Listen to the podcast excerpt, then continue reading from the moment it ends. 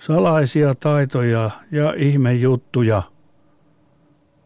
Moni ei tiedä mitä kaikkea voi piillä ereissä tai keksiä joku vahingossa tai tahallaan. Kerta monet pitää yleensä salaisuutena eri ovelat jutut, joita niillä on. Mutta minä ajattelin, toisaalta ihan hyvää hyvyyttäni, toisaalta velvollisuuden tunnon kirvoittamassa kansan sivistys- ja lohdutus mielessä kertoa muutamia esimerkkejä. Sehän kun on itse Yleisradion kunnia-arvoisettu pääjohtaja sanonut, muistaakseni aika sanasta sanaa vieläpä, että Yleisradion tehtävänä on opettaa, virkistää ja lohduttaa kansaa. Joten here we go. Ja muistaakseni se muuten oli niin Hella Vuolijoki se Ylen pääjohtaja, joka noin viisaasti sanoi. Ei ole ollenkaan huono pointti se lohduttaminen, etenkään tämmöisessä maassa, jonka suurin sairaseläköitymisen syy on masennus. Virkistäminenkään ei ole siinä jamassa pahaksi tiemmä. Kumminkin. Ensiksi kerron kaksi yliluonnollista kokemuksia, joita ehkä itse ette ole huomannut, mutta voitte itse kyllä kokea. Yliluonteva kokemus numero yksi.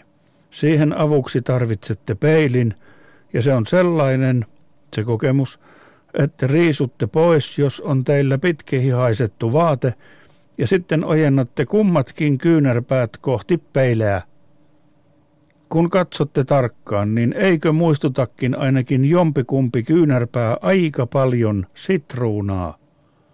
Katsokaapa. Ihme juttu, eikö totta?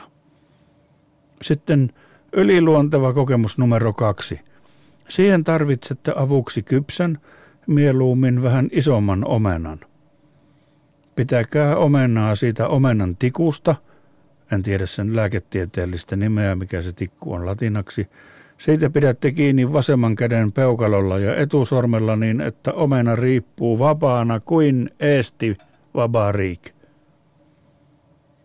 Ja sitten rentoutatte oikean kätenne ranteen ja sormet ja heilautatte oikeaa kättä niin, että muut sormet ovat enemmän koukussa, mutta keskisormi suorempana ja rentona, ja huitaisette melkein omenan ohi niin, että vain keskisormen kynnen selkämys napsahtaa vauhdilla sen omenan pintaan. Jos teitte liikkeen oikein, niin omenasta kuuluu sormen siihen osuessa täsmälleen sama ääni, joka kuuluu aidon tennismailan osuessa aitoon tennispalloon. Yliluonnollista on se.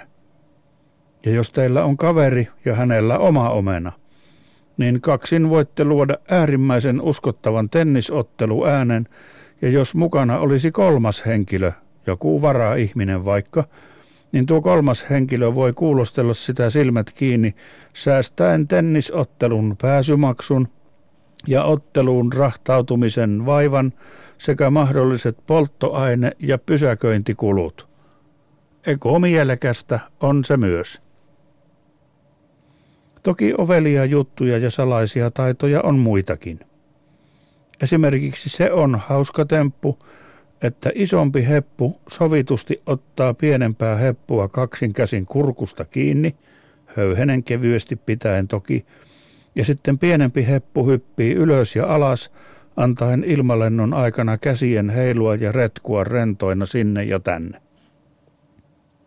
Ohikulkijasta tuo tilanne näyttää siltä, että isompi heppu voimillaan nostelee pientä heppua kaulosta ilmaa ja viskoo sitä ylös ja alas kuin mitäkin rättiä tai niin kuin elukat pienempiä elukkia piirretyissä. Asiaa vielä tehostaa, jos isompi heppu huutaa jotain, kuten vaikka tänne salmiakit, taikka jos seisotaan tavaratalon aulassa hissien vieressä, voi huutaa vaikka, että oli minun vuoro painaa hissin nappia, senkin kirottu salapainaja. Tai jos ollaan ruokakaupan einesosastolla, voi huutaa, ei enää kertaakaan maksalaatikkoa tällä viikolla, nyt loppuu tämä rusinoiden pieräminen jo lopulta.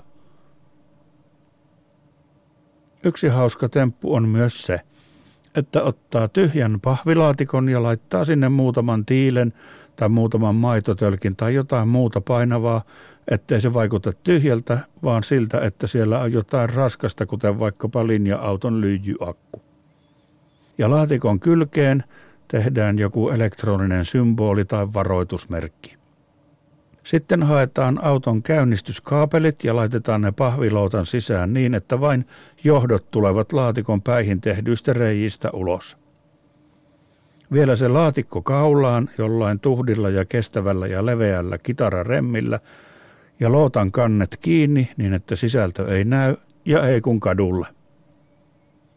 Kadulla sitten pysäytetään ohikulkija kohteliaasti ja pidetään niitä akkukaapelin päitä eristeistä kiinni toisessa kädessä ja toisessa kädessä näytetään kumista suukapulaa tai puista puremislastaa ja tarjotaan niitä kadulle pysäytettyä ihmistä kohti ja kysytään päivää, haluaisitteko helvetillisen sähköiskun? Näkee hirmu hyviä ilmeitä ihmisiltä siinä hommassa. Kuten havaitsemme, on monia juttuja, joista voi olla iloa sille. Nytpä toteuttamaan noita ja keksimään omia lisää. Virkistynyttä päivän jatkoa askareidenne parissa siis toivoo Oy Yleisradio AB.